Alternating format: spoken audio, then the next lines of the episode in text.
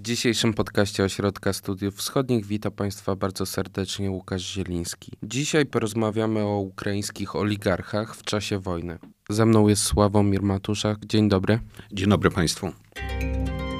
To jest podcast Ośrodka Studiów Wschodnich.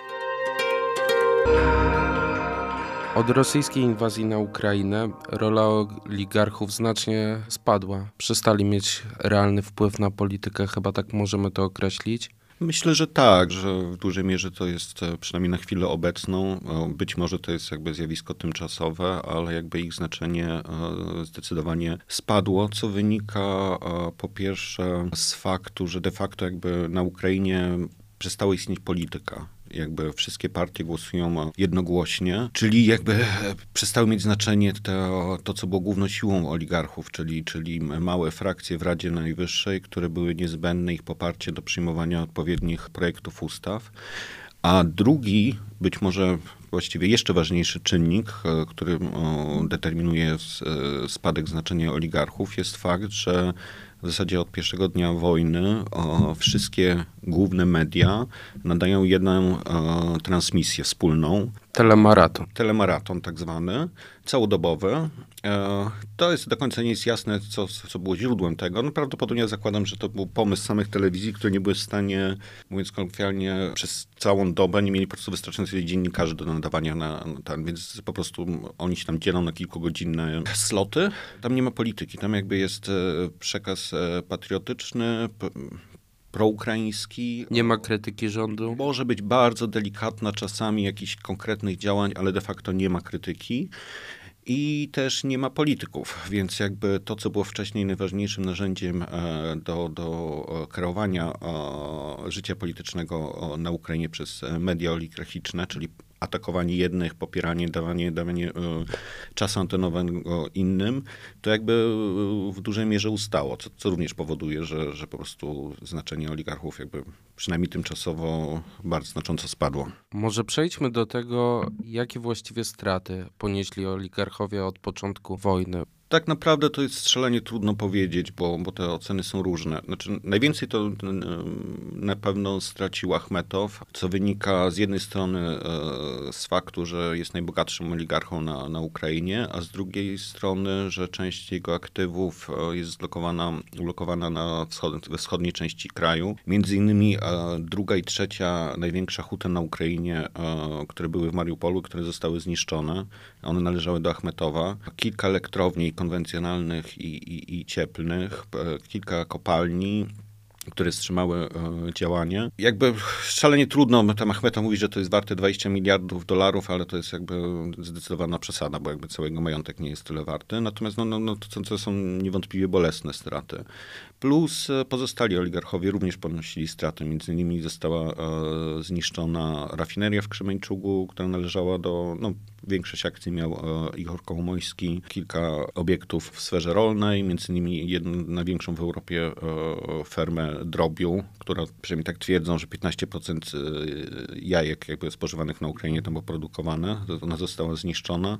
No i tak można jakby wymieniać. Natomiast no to są jakby straty, które no bezpośrednio, wynikają bezpośrednio ze zniszczenia infrastruktury. Natomiast nie mniej bolesna, może i bardziej są straty wynikające e, no, ogólnie z załamania gospodarczego na Ukrainie. Dotyczy to szczególności tych oligarchów, a takich większość jest, e, których tak naprawdę biznes był zorientowany na eksport.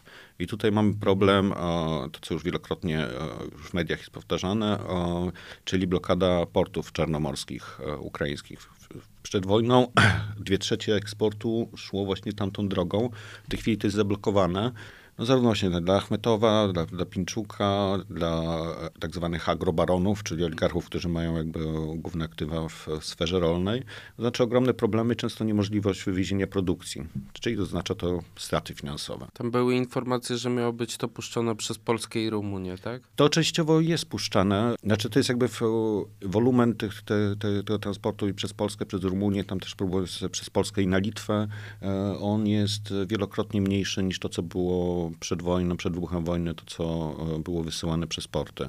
Tak więc jakby bez e, bardzo dużych, poważnych inwestycji w infra infrastrukturę, prawdopodobnie w nowe przejścia graniczne, to jakby zastąpienie czarnomorskich portów e, w szybkim tempie jest, no praktycznie jest niemożliwe. Obecnie podejście oligarchów trochę się zmieniło wobec Rosji.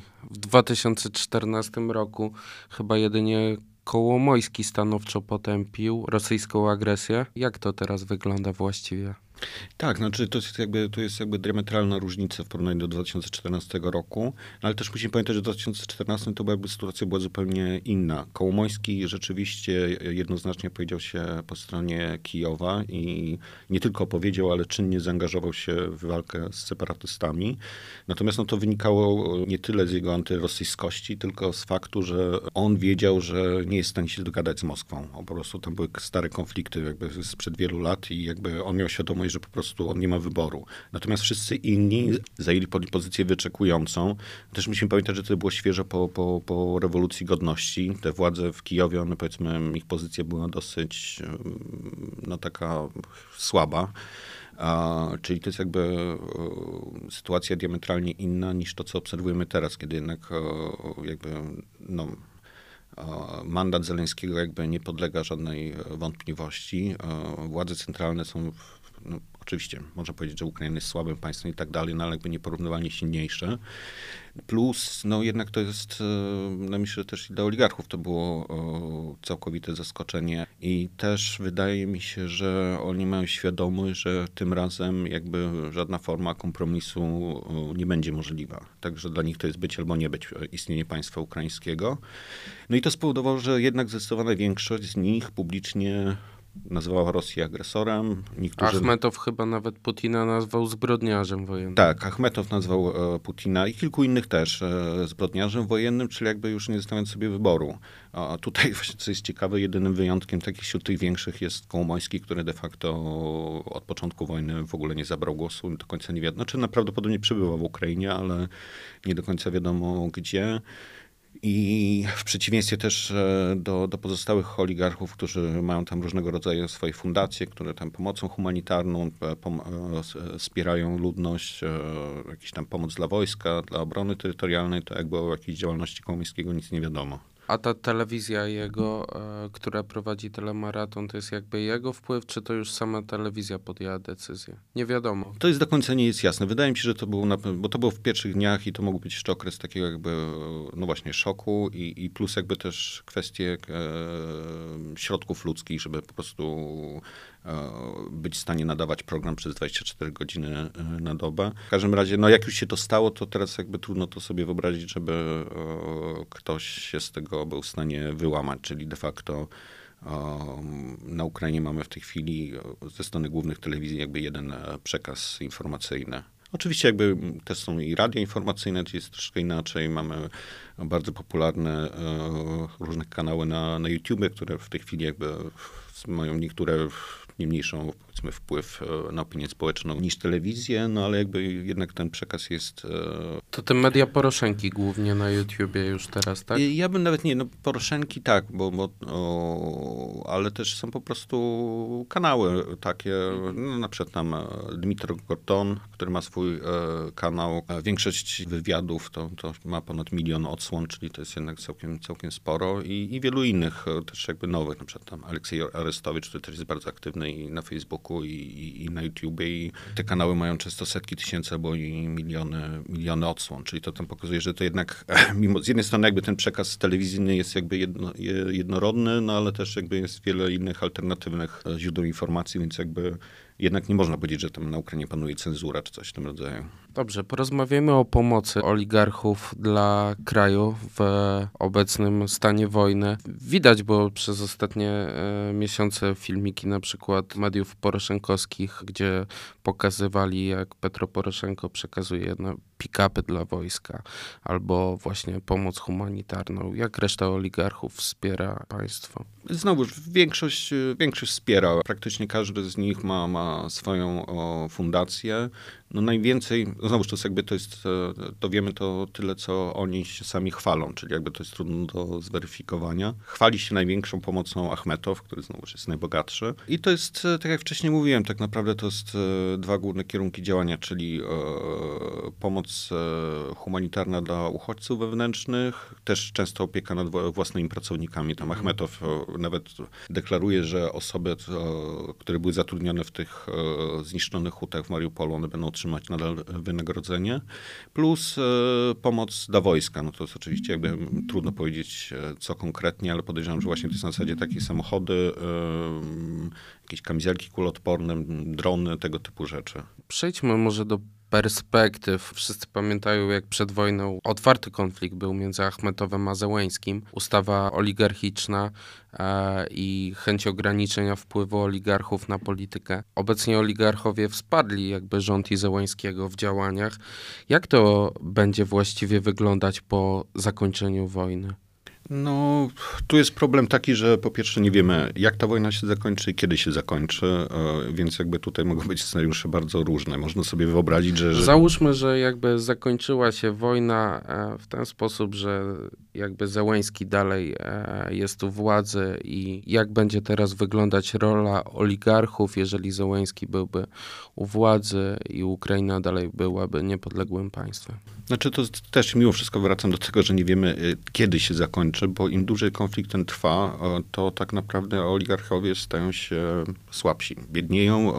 Całkiem możliwe jest, że jeżeli powiedzmy wojna będzie trwała do końca roku, co jest jakby całkowicie możliwe, to, to szereg ich przedsiębiorstw po prostu zbankrutuje, bo nie będą w stanie obsługiwać, bo często one są zadłużone i za granicą wewnętrznie jakby po prostu nie będą w stanie obsługiwać e, e, własnego zadłużenia, więc jakby w dłuższej perspektywie całkiem możliwe jest e, no, dosyć radykalna zmiana tego, co, co, tego układu oligarchicznego. Plus no, w przypadku zwycięstwa, zwycięstwa, bo przynajmniej nie porażki Ukrainy, to jednak popularność Zelenskiego będzie bardzo wysoka i będzie, można powiedzieć, że będzie miał jakby wolną rękę do tego, żeby no właśnie rozwiązać problem oligarchiczny.